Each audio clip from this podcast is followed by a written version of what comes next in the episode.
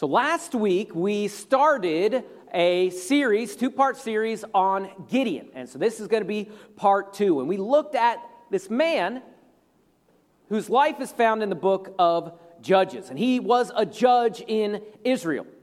And over the course of hundreds of years, Israel uh, had gone from great leaders like Joshua and, and Moses, and then they found themselves all of a sudden without a spiritual leader. So God would send judges to them to bring them back to himself when they sinned. See, God would, uh, as they turned their backs on him, God would allow them to feel the consequences of their sin, and then they would cry out to God, and he would send a judge to deliver them. And they'd have peace for a little while until they would eventually reject God again, rinse and repeat, right? Over and over again, this is what we see. So we opened last week this account of the life of Gideon with him hiding from the Midianites, complaining about how God had forgotten them and how God wouldn't do anything about their struggles. And Gideon said, "God, why don't you do something?" And God said to Gideon, "I did. I made you." And Gideon basically says back to God, "Who? Me?" Gideon's stance was, "God, why don't you do something? Just don't use me." And God tells Gideon, "Look, don't worry. I know you aren't strong, but I am." Gideon asks for a sign. He's a nervous guy. He's an anxious guy. And Uh, he asked for a sign as if the angel of the Lord coming to him directly face to face isn't enough. But God is patient with Gideon, and he gives him the sign. And God next tells Gideon to go and start at home and to, to tear down an altar to Baal that was on his father's property. But next is the big test, to fight the much, much bigger army of the Midianites, their oppressors, to bring the Israelites into freedom. So Gideon nervously sends messages out to all the other tribes to build up an army, to anyone that is able to come and fight with them. But Gideon's still nervous. So he asks God for another sign. And God, again, is patient with Gideon. Gideon lays out this big piece of fleece, right? And he asks God to just have the dew in the morning uh, just be on the fleece and not on the ground. So God answers that prayer. But Gideon wants another sign. He thought, well, maybe that's just a coincidence. So God is still patient with anxious Gideon.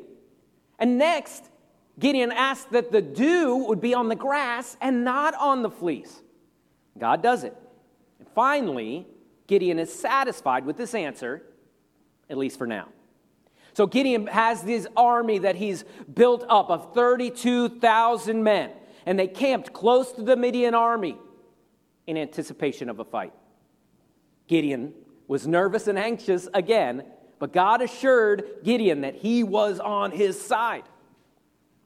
But God still has a little bit of a uh, trick up his sleeve. God wants to be sure that everyone knows that it's not Gideon and his power that would beat the Midianite army, but it is his power alone. So God tells Gideon, "Hey, look, your army's too big." Never heard that one before, right? Hey, you got too many people to fight this other country. What? Chapter eight tells us that the Midian army is one hundred thirty-five thousand men. So it's, Gideon's army is already way smaller. It's outnumbered immensely. Gideon only has thirty-two thousand. So we catch up here in Judges chapter seven, verse two. The Lord said to Gideon, "The people with you are too many for me to give the Midianites into your hand, lest Israel boast over me, saying, 'My own hand has saved me.' Now, therefore, proclaim in the ears of the people, saying, 'Whoever is fearful and trembling, let him return home and hurry away from Mount Gilead.' Then twenty-two thousand of the people returned, and only ten thousand remained." I'm sure Gideon's like, "Wait a minute. Hold on. God, you did it too much. That was too broad of a category. People that are scared to fight in a battle, that's going to be everybody. And I'm only left with ten thousand people to fight a one hundred thirty-five thousand man army." But God still doesn't like those odds. Gideon's army is still too big. So he tells Gideon to take the men to the water and to send home any of those that drink from the spring by putting their face down into the water. How many have ever drank out of a lake, or, you know, or, or a river like that? I haven't, haven't done that. When I was little, I there would be times where I drink out of like a pond. I probably shouldn't have done that, right? But I was small, just, you know, eight or ten, just running around, doing stuff. Catch a fish and eat it somehow. But these people put their face down into the water. But it's not just a small percentage. nine thousand seven hundred of that ten thousand men do that. It must have been like some cultural thing that they just go all in, right? And Gideon's left with only three hundred men now to fight one hundred thirty-five thousand men. Now, there was nothing wrong with the nine thousand seven hundred that went home. God just wanted to show off, right? God wanted to be obvious that he could do it with just a small three hundred man army. These men that go home eventually are going to help out later on in this story. Well, now we kind of get why uh, you know Gideon's getting nervous again, right? He's scared. He's petrified. So God decides to give him one last sign. And he tells Gideon, look, if you need a n- more assurance after me coming and talking to you directly, after the, you know, fifty-seven signs that I've already given you, I'll give you one more. Go down and spy on the Midian, uh, Midianite camp tonight and see what you see. So Gideon goes down with his servant and he hears two Midianite men talking. And one tells the other how he had a dream about this large bread roll coming down a hill and crushing their camp. How many of you like bread? Right? Some of you are probably gluten-free, you know, maybe on a Atkins diet or something like this. This is too much bread. If you've ever wondered how much bread is too much bread, this is too much. If it rolls down the hill and crushes you, that's too much. But the other uh, Midianite man understands that this isn't just a weird dream, right? The other Midianite man says, look, that means that Gideon's going to crush us. This was a dream talking about Gideon and how that God was going to conquer their army. So Gideon gets his last sign, and he's finally ready to trust God no matter what. Remember back at the beginning when Gideon was complaining about how God wasn't doing anything about their pain. What was he doing? He was threshing wheat to make bread in secret because he was worried that they were going to steal the bread from him and his family. And this picture of a large loaf of bread rolling down a hill and crushing the Midianites isn't a coincidence. Proverbs says it this way in Proverbs twenty-six twenty-seven. He says, whoever digs a pit will fall into it, and a stone that will come back on whom starts it rolling. Be careful what traps you lay. They might just catch you. So Gideon heard this sign from God, and he worshiped the Lord, and he, he's like, look, God, I believe again. He returned to his army of three hundred men, finally fully confident that the Lord would deliver them from their captors and give them the victory. And this next part takes some real bravery for Gideon and his army. Gideon gives them each a shofar, which is a, a, a horn made out of a ram's horn, you know, a trumpet made out of a ram's horn. He gives them a shofar, a torch, and a clay pot to hide that flame of that torch. And here's a, you know, a, a picture. I took it with my phone uh, when this happened. But uh, that'll give you a little picture. He's got the, the ram's horn. He's got torches, and this was after they would break them, and we'll see that here in just a second. So they go down to this camp of the one hundred thirty-five thousand Midianites, and they split, this three hundred men split into three groups to surround them. And God tells them to blow their trumpets all at once. Now they're all sleeping at this time, and it's going to scare the Midianites out of their sleep. And as they wake up, the Israelites smash their jars to reveal the three hundred torches all around them as they wake up. And then they blow their trumpet loudly again and yell, the sword of the Lord, and for Gideon. How many of you have ever been startled out of sleep before? Right? Uh, there was a time when, I, I might have even told you about this before, but that's because of how traumatic it was. Uh, as a child at church camp, one of our counselors thought it would be funny if they put a pot on my head and woke me up that way. Bang, bang, bang. You know, that'll scare you to death. Traumatized me. I still can't cook stew to this day. Another time that I was startled awake was when I was married and we had a four-year-old little girl, and she was staring at me in the middle of the night, a foot away from my face. It'll scare you to death.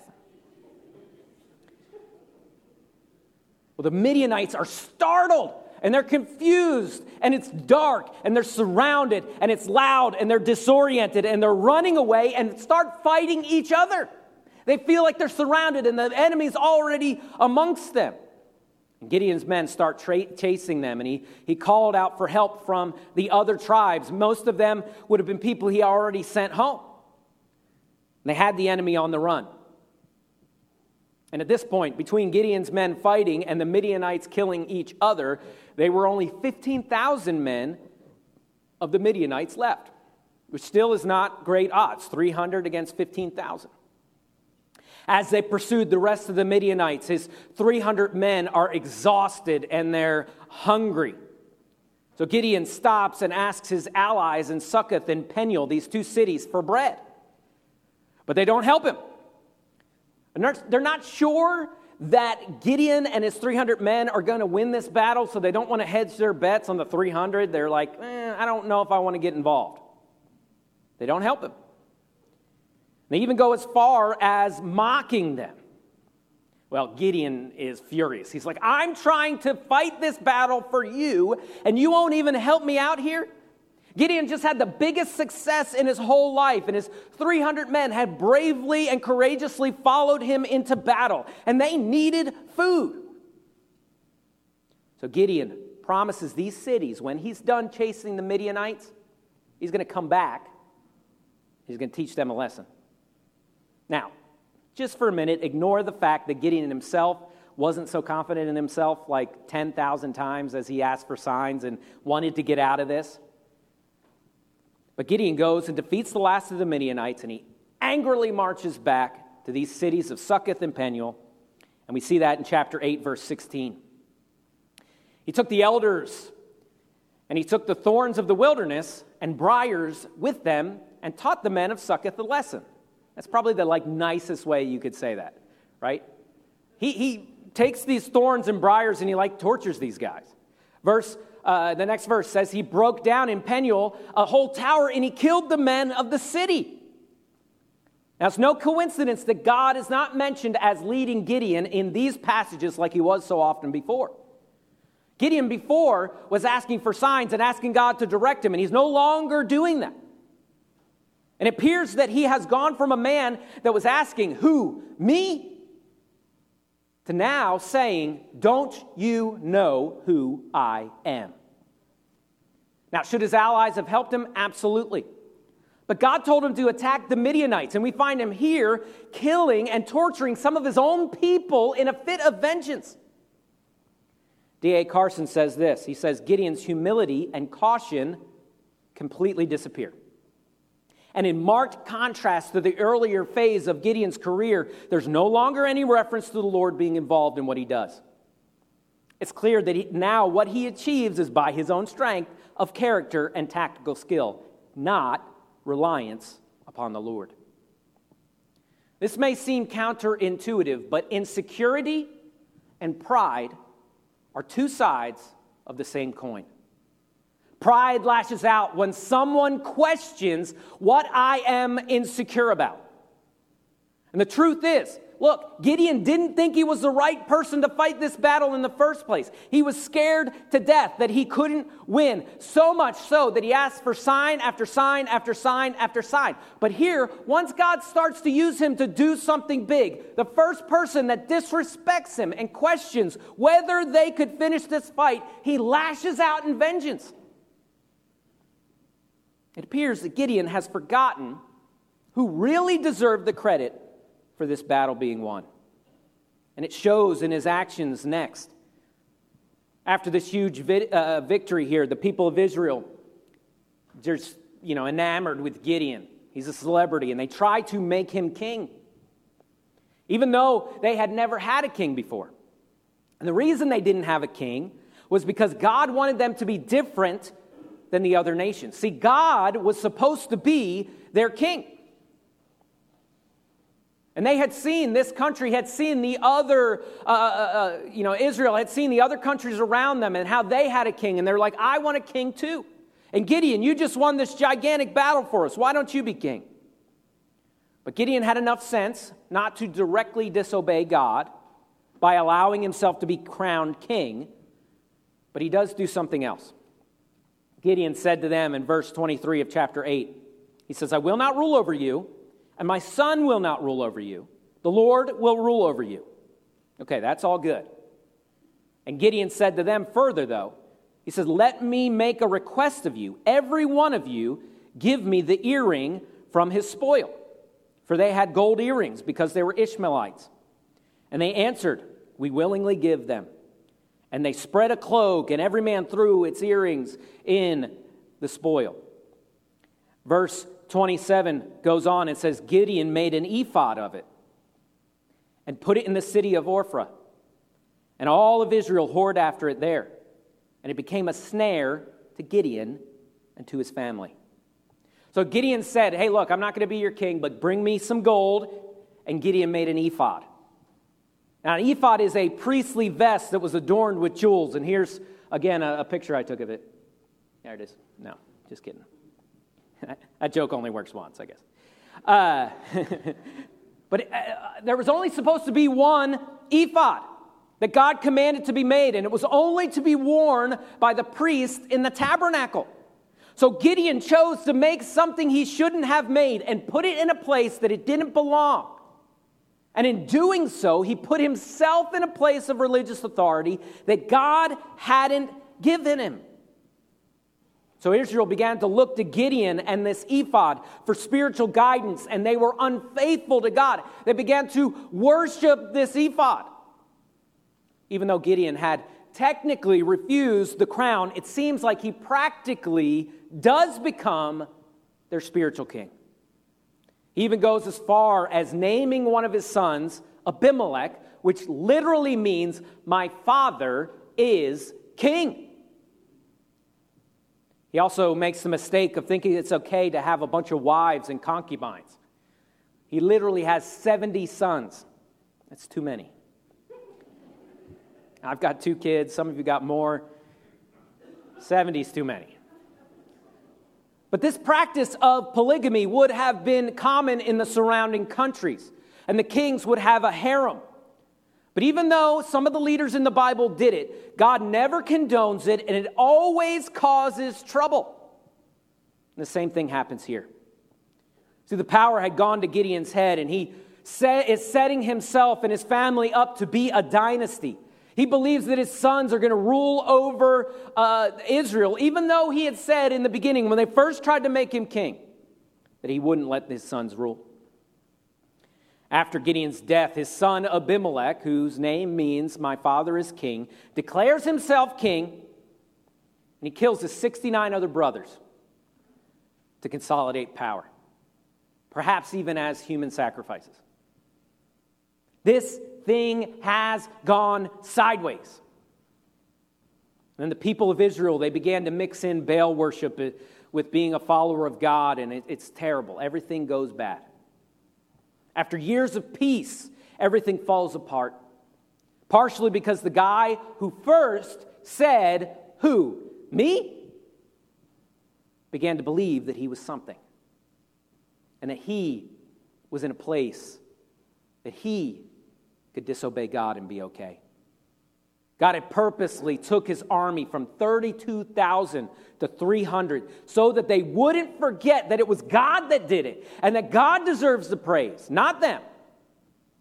They still forgot. And they still turned away from God and disobeyed. The first thing they wanted to do was make Gideon their king. And they began to worship this ephod. And then they uh, mix in Baal worship too. All because Gideon had went from, God, I can't do this without you, I'm scared to death because I know how weak I am, to all of a sudden, I did it. And I deserve to allow myself to put myself in a place of power that I shouldn't. Once again, further proof that the Bible is absolutely authentic is that it shows us these flaws of these men that we call heroes. In Sunday school, we might have said, I want to be like Gideon. Well, which one, right? The one that was scared and doubted God? Or maybe the one that finally put all his faith in God and had courage? Or the one that bought into his own story, forgot who he was, forgot how it was all about God, and ruined his life? And sixty-nine of his sons were killed because one of his sons thought he should be king. There are a lot of parallels between the life of Gideon and the life of King Saul. We see with both, they started off humble and thought they were inadequate. But then, as they had success, they fell in love with power and praise and thought they deserved things that were outside of God's will. And they thought that it was their role to take the place of the priest.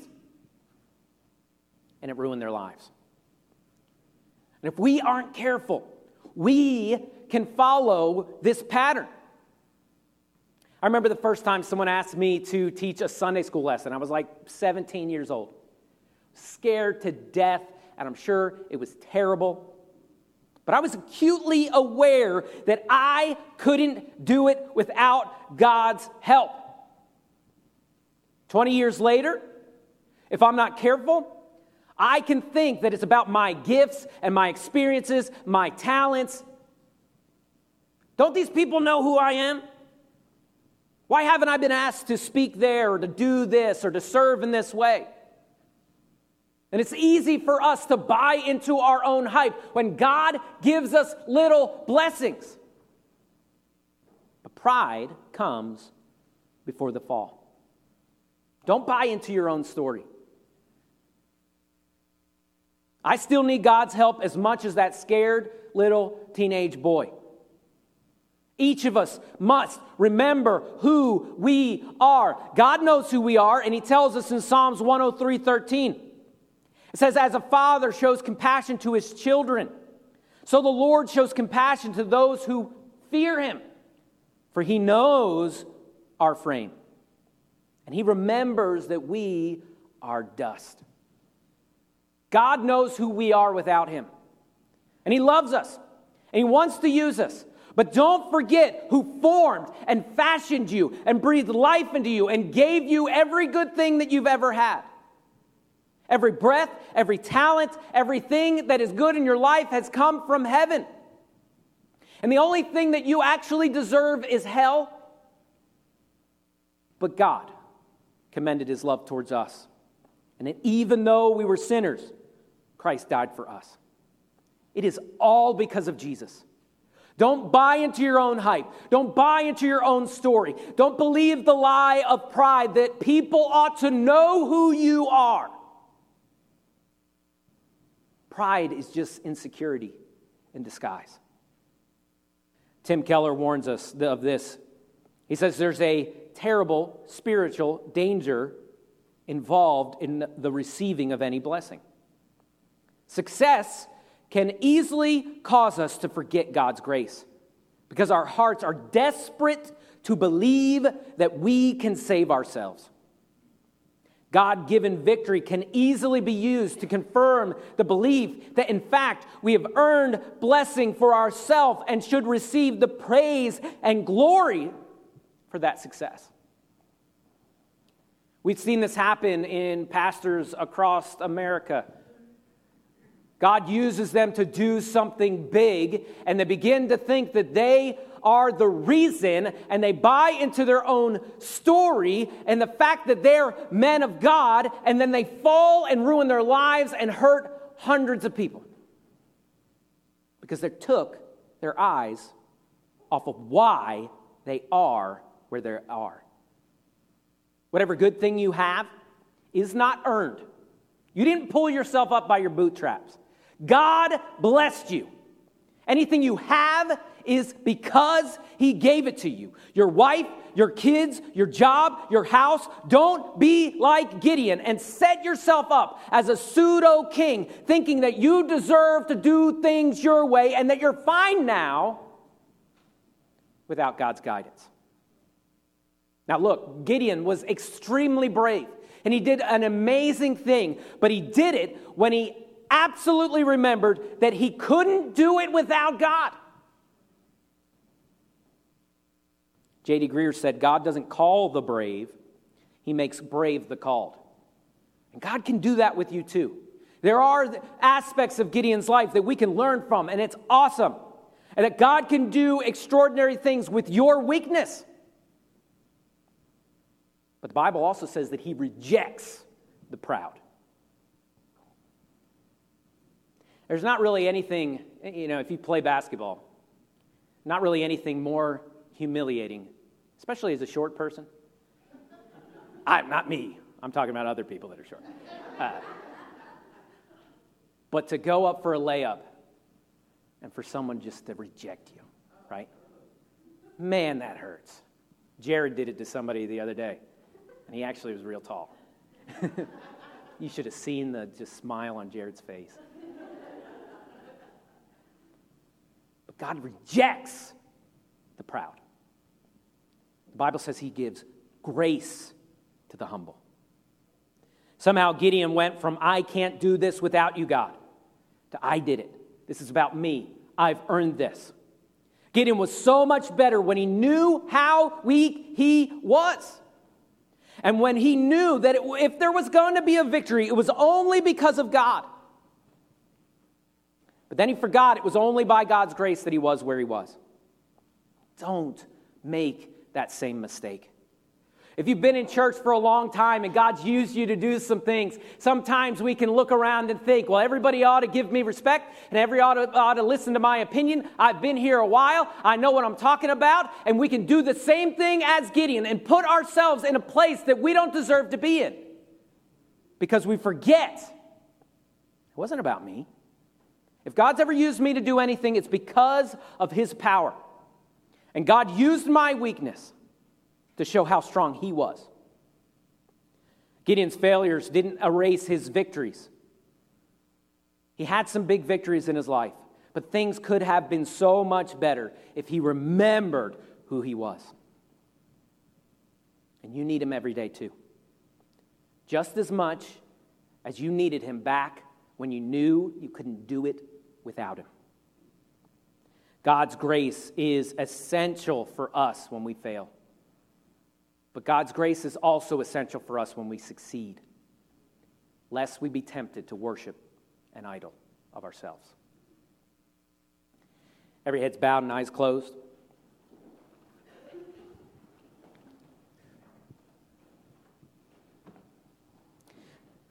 This time at the end of the message is a time for us to reflect, not on what Pastor Phil said, but on what God spoke to your heart about. If you're anything like me, you got to constantly shove your flesh back into that grave. Constantly remember that I am just a sinner, but Christ loved me so much. And God can do things with me, but it's not because of me.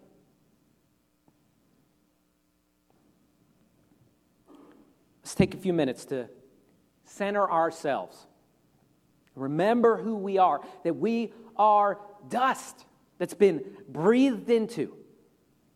And every good thing we have is from God.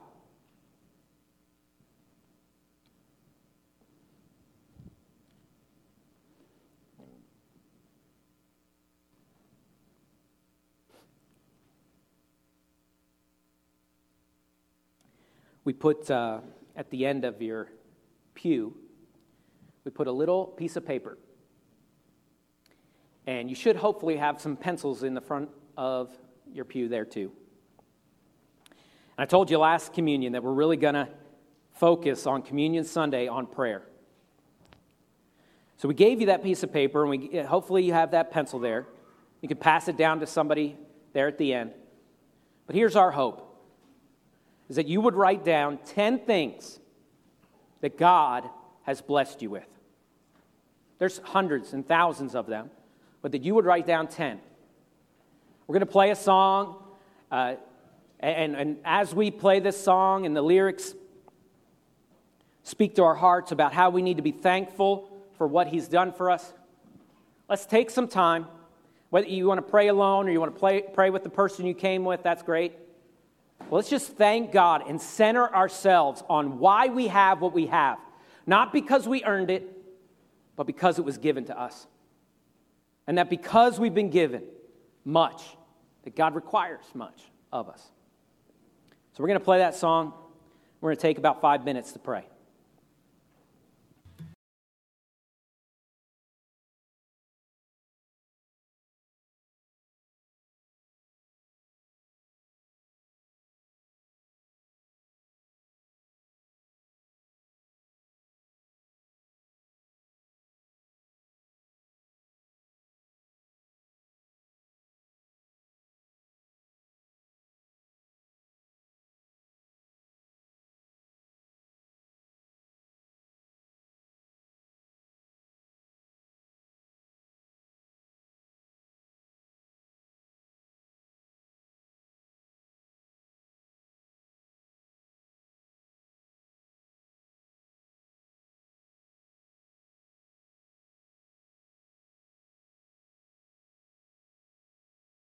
So last week, we started a series, two-part series on Gideon. And so this is going to be part two. And we looked at this man whose life is found in the book of Judges. And he was a judge in Israel. And over the course of hundreds of years, Israel uh, had gone from great leaders like Joshua and, and Moses. And then they found themselves all of a sudden without a spiritual leader. So God would send judges to them to bring them back to Himself when they sinned. See, God would, uh, as they turned their backs on Him, God would allow them to feel the consequences of their sin, and then they would cry out to God, and He would send a judge to deliver them, and they'd have peace for a little while until they would eventually reject God again, rinse and repeat, right? Over and over again, this is what we see. So we opened last week this account of the life of Gideon with him hiding from the Midianites, complaining about how God had forgotten them and how God wouldn't do anything about their struggles. And Gideon said, "God, why don't you do something?" And God said to Gideon, "I did. I made you." And Gideon basically says back to God, "Who, me?" Gideon's stance was, "God, why don't you do something? Just don't use me." And God tells Gideon, "Look, don't worry. I know you aren't strong, but I am." Gideon asks for a sign. He's a nervous guy. He's an anxious guy. And uh, he asks for a sign as if the angel of the Lord coming to him directly face to face isn't enough. But God is patient with Gideon, and He gives him the sign. And God next tells Gideon to go and start at home and to, to tear down an altar to Baal that was on his father's property. But next is the big test, to fight the much, much bigger army of the Midianites, their oppressors, to bring the Israelites into freedom. So Gideon nervously sends messages out to all the other tribes to build up an army, to anyone that is able to come and fight with them. But Gideon's still nervous. So he asks God for another sign. And God, again, is patient with Gideon. Gideon lays out this big piece of fleece, right? And he asks God to just have the dew in the morning uh, just be on the fleece and not on the ground. So God answers that prayer. But Gideon wants another sign. He thought, well, maybe that's just a coincidence. So God is still patient with anxious Gideon. And next, Gideon asked that the dew would be on the grass and not on the fleece. God does it. And finally, Gideon is satisfied with this answer, at least for now. So Gideon has this army that he's built up of thirty-two thousand men, and they camped close to the Midian army in anticipation of a fight. Gideon was nervous and anxious again, But God assured Gideon that he was on his side. But God still has a little bit of a uh, trick up his sleeve. God wants to be sure that everyone knows that it's not Gideon and his power that would beat the Midianite army, but it is his power alone. So God tells Gideon, hey, look, your army's too big. Never heard that one before, right? Hey, you got too many people to fight this other country. What? Chapter eight tells us that the Midian army is one hundred thirty-five thousand men. So it's, Gideon's army is already way smaller. It's outnumbered immensely. Gideon only has thirty-two thousand. So we catch up here in Judges chapter seven, verse two. The Lord said to Gideon, the people with you are too many for me to give the Midianites into your hand, lest Israel boast over me, saying, my own hand has saved me.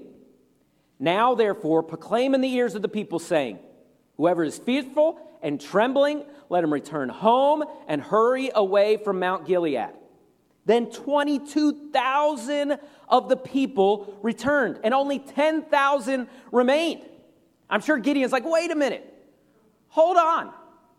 God, you did it too much. That was too broad of a category. The people that are scared to fight in a battle, that's going to be everybody. And I'm only left with ten thousand people to fight a one hundred thirty-five thousand man army.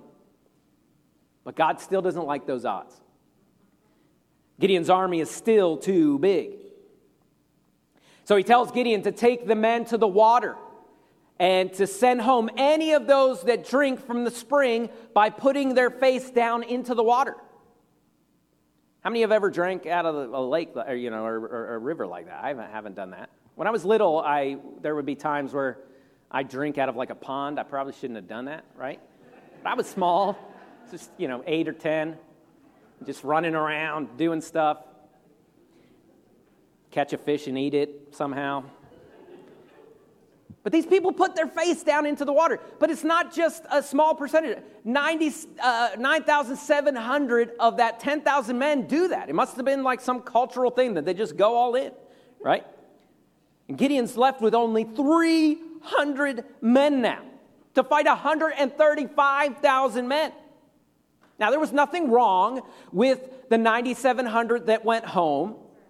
God just wanted to show off, right? God wanted to be obvious that he could do it with just a small three hundred man army.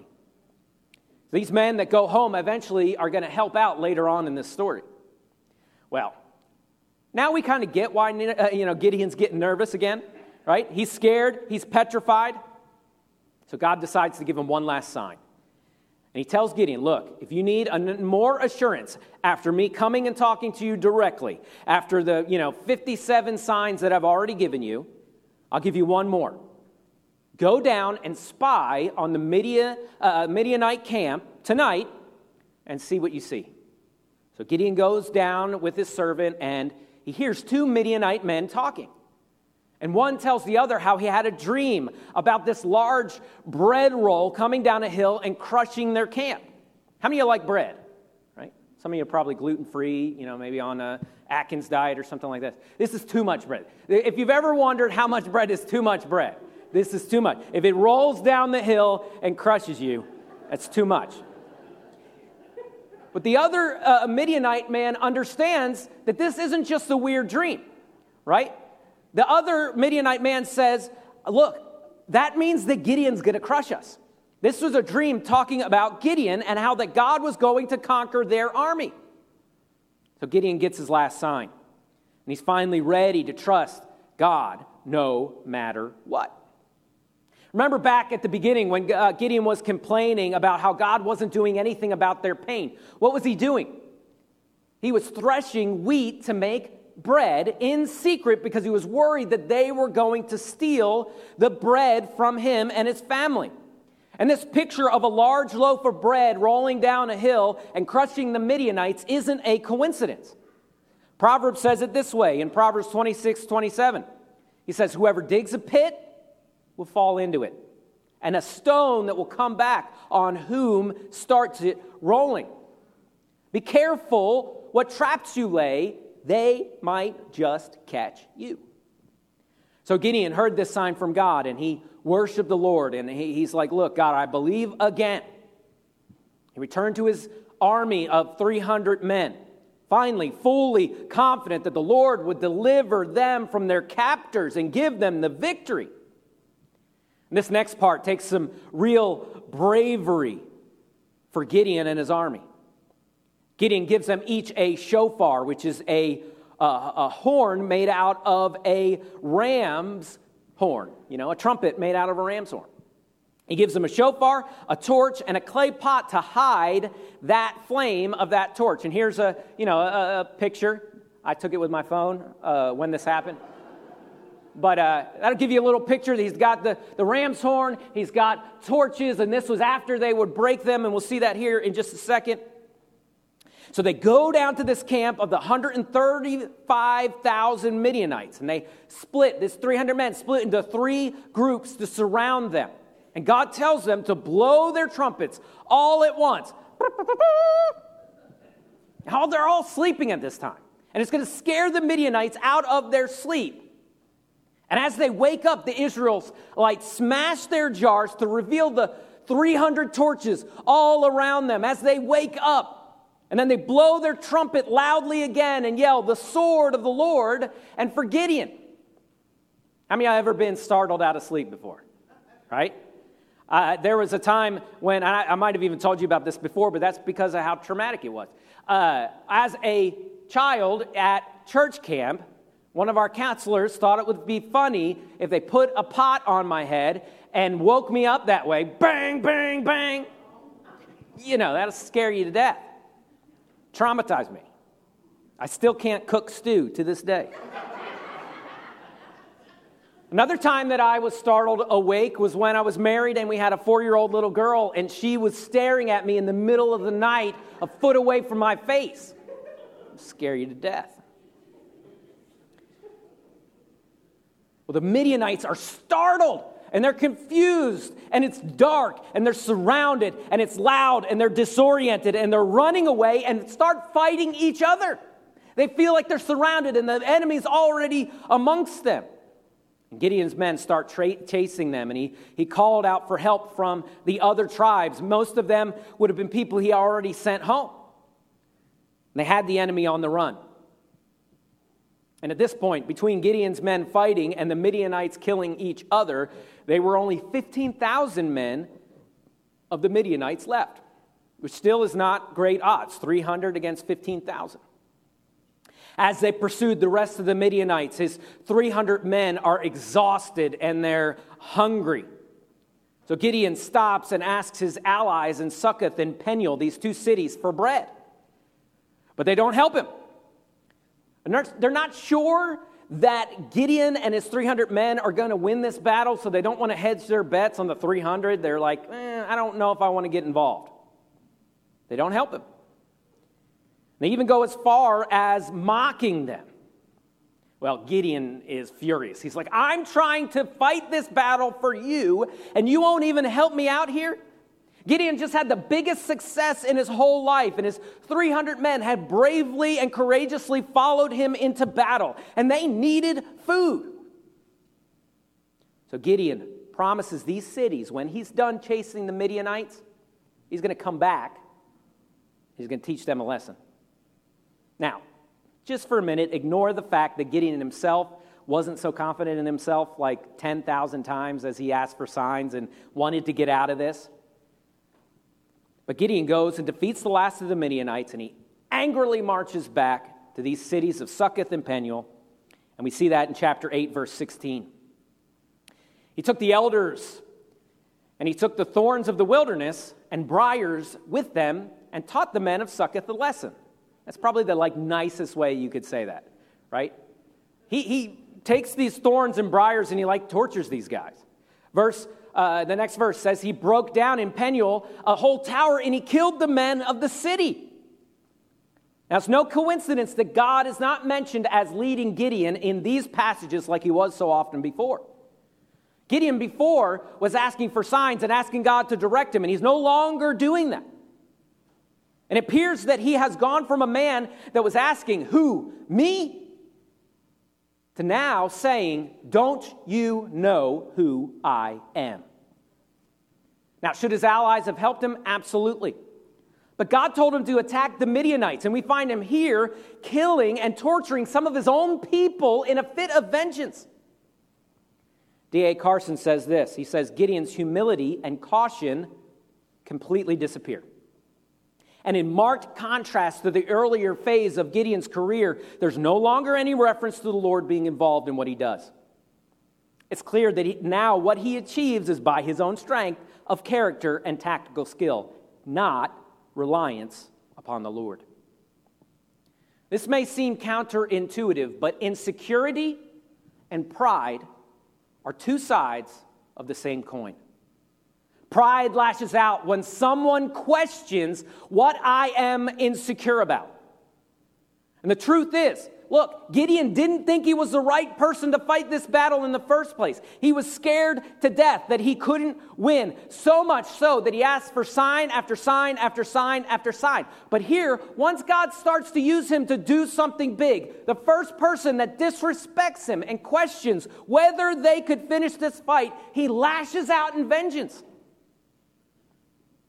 It appears that Gideon has forgotten who really deserved the credit for this battle being won. And it shows in his actions next. After this huge vi- uh, victory here, the people of Israel, they're just, you know, enamored with Gideon. He's a celebrity, and they try to make him king, even though they had never had a king before. And the reason they didn't have a king was because God wanted them to be different than the other nations. See, God was supposed to be their king. And they had seen, this country had seen the other, uh, uh, you know, Israel had seen the other countries around them and how they had a king. And they're like, I want a king too. And Gideon, you just won this gigantic battle for us. Why don't you be king? But Gideon had enough sense not to directly disobey God by allowing himself to be crowned king. But he does do something else. Gideon said to them in verse twenty-three of chapter eight, he says, I will not rule over you. And my son will not rule over you. The Lord will rule over you. Okay, that's all good. And Gideon said to them further, though, he says, let me make a request of you. Every one of you give me the earring from his spoil. For they had gold earrings because they were Ishmaelites. And they answered, we willingly give them. And they spread a cloak, and every man threw its earrings in the spoil. Verse twenty-seven goes on and says, Gideon made an ephod of it and put it in the city of Ophrah. And all of Israel whored after it there. And it became a snare to Gideon and to his family. So Gideon said, hey, look, I'm not going to be your king, but bring me some gold. And Gideon made an ephod. Now, an ephod is a priestly vest that was adorned with jewels. And here's, again, a, a picture I took of it. There it is. No, just kidding. That joke only works once, I guess. Uh, but it, uh, there was only supposed to be one ephod that God commanded to be made, and it was only to be worn by the priest in the tabernacle. So Gideon chose to make something he shouldn't have made and put it in a place that it didn't belong. And in doing so, he put himself in a place of religious authority that God hadn't given him. So Israel began to look to Gideon and this ephod for spiritual guidance, and they were unfaithful to God. They began to worship this ephod. Even though Gideon had technically refused the crown, it seems like he practically does become their spiritual king. He even goes as far as naming one of his sons Abimelech, which literally means, my father is king. He also makes the mistake of thinking it's okay to have a bunch of wives and concubines. He literally has seventy sons. That's too many. I've got two kids. Some of you got more. seventy's too many. But this practice of polygamy would have been common in the surrounding countries, and the kings would have a harem. But even though some of the leaders in the Bible did it, God never condones it, and it always causes trouble. And the same thing happens here. See, the power had gone to Gideon's head, and he set, is setting himself and his family up to be a dynasty. He believes that his sons are going to rule over uh, Israel, even though he had said in the beginning, when they first tried to make him king, that he wouldn't let his sons rule. After Gideon's death, his son Abimelech, whose name means "my father is king," declares himself king, and he kills his sixty-nine other brothers to consolidate power, perhaps even as human sacrifices. This thing has gone sideways. And the people of Israel, they began to mix in Baal worship with being a follower of God, and it's terrible. Everything goes bad. After years of peace, everything falls apart, partially because the guy who first said, "Who, me?" began to believe that he was something, and that he was in a place that he could disobey God and be okay. God had purposely took his army from thirty-two thousand to three hundred so that they wouldn't forget that it was God that did it and that God deserves the praise, not them. They still forgot. They still turned away from God and disobeyed. The first thing they wanted to do was make Gideon their king. And they began to worship this ephod. And then they uh, mix in Baal worship too. All because Gideon had went from, "God, I can't do this without you. I'm scared to death because I know how weak I am," to all of a sudden, "I did it. And I deserve to allow myself to put myself in a place of power that I shouldn't." Once again, further proof that the Bible is absolutely authentic is that it shows us these flaws of these men that we call heroes. In Sunday school, we might have said, "I want to be like Gideon." Well, which one, right? The one that was scared and doubted God? Or maybe the one that finally put all his faith in God and had courage? Or the one that bought into his own story, forgot who he was, forgot how it was all about God, and ruined his life? And sixty-nine of his sons were killed because one of his sons thought he should be king. There are a lot of parallels between the life of Gideon and the life of King Saul. We see with both, they started off humble and thought they were inadequate. But then, as they had success, they fell in love with power and praise and thought they deserved things that were outside of God's will. And they thought that it was their role to take the place of the priest. And it ruined their lives. And if we aren't careful, we can follow this pattern. I remember the first time someone asked me to teach a Sunday school lesson. I was like seventeen years old, scared to death, and I'm sure it was terrible. But I was acutely aware that I couldn't do it without God's help. twenty years later, if I'm not careful, I can think that it's about my gifts and my experiences, my talents. Don't these people know who I am?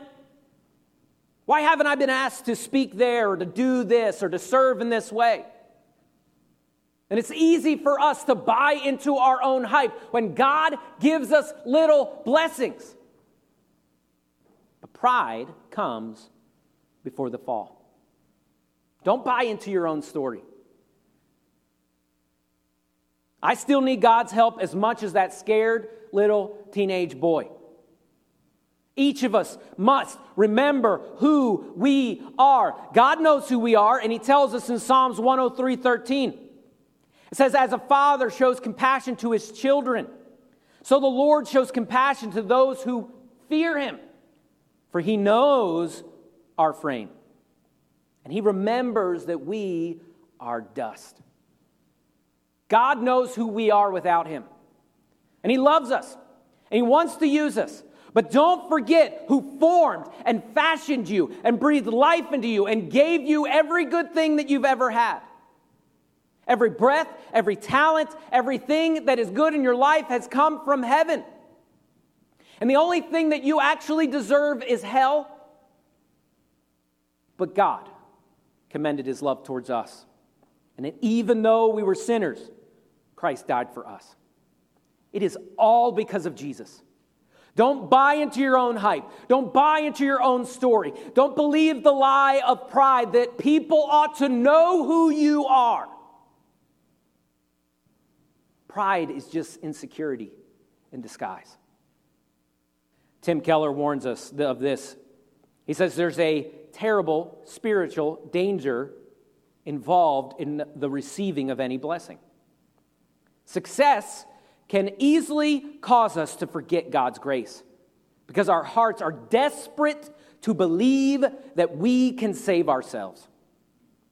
God-given victory can easily be used to confirm the belief that, in fact, we have earned blessing for ourselves and should receive the praise and glory for that success.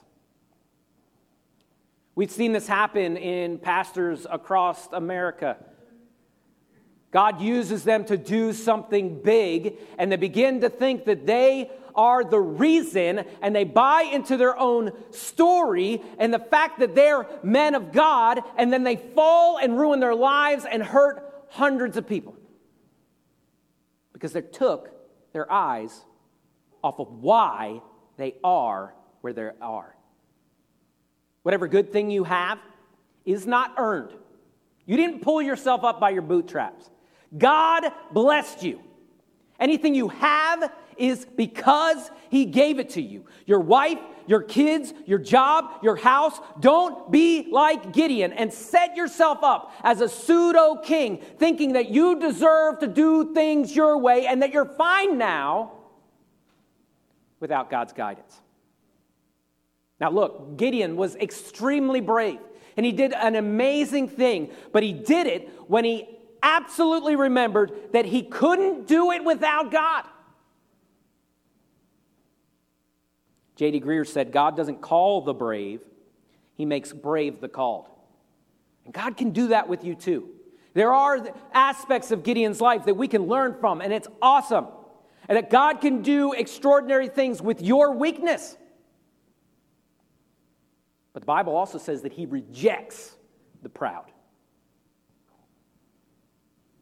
There's not really anything, you know, if you play basketball, not really anything more humiliating, especially as a short person.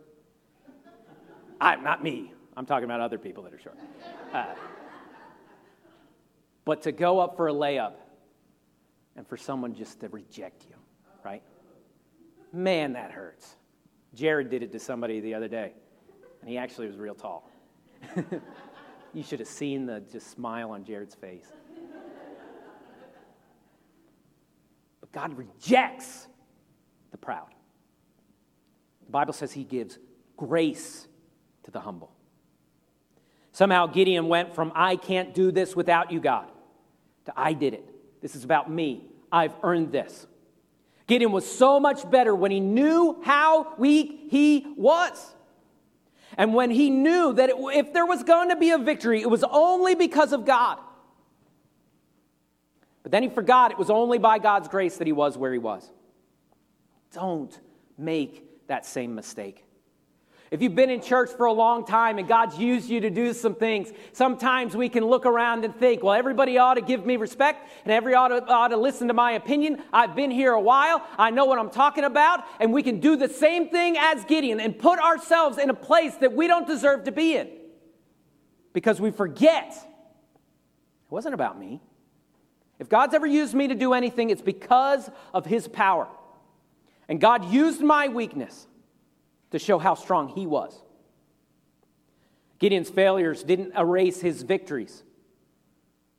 He had some big victories in his life, but things could have been so much better if he remembered who he was. And you need Him every day too. Just as much as you needed Him back when you knew you couldn't do it without Him. God's grace is essential for us when we fail. But God's grace is also essential for us when we succeed, lest we be tempted to worship an idol of ourselves. Every head's bowed and eyes closed.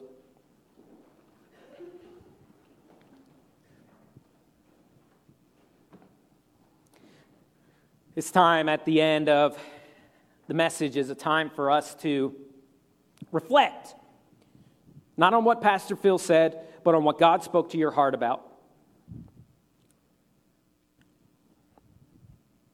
If you're anything like me, you got to constantly shove your flesh back into that grave. Constantly remember that I am just a sinner, but Christ loved me so much. And God can do things with me, but it's not because of me.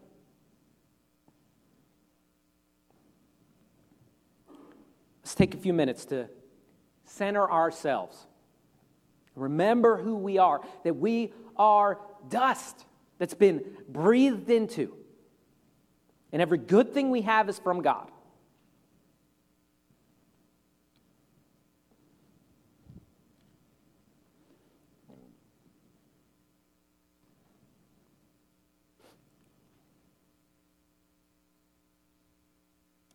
We put, uh, at the end of your pew, we put a little piece of paper. And you should hopefully have some pencils in the front of your pew there too. And I told you last communion that we're really going to focus on Communion Sunday on prayer. So we gave you that piece of paper, and we hopefully you have that pencil there. You can pass it down to somebody there at the end. But here's our hope. Is that you would write down ten things that God has blessed you with. There's hundreds and thousands of them, but that you would write down ten. We're going to play a song, uh, and, and as we play this song and the lyrics speak to our hearts about how we need to be thankful for what He's done for us, let's take some time. Whether you want to pray alone or you want to play, pray with the person you came with, that's great. Well, let's just thank God and center ourselves on why we have what we have. Not because we earned it, but because it was given to us. And that because we've been given much, that God requires much of us. So we're going to play that song. We're going to take about five minutes to pray.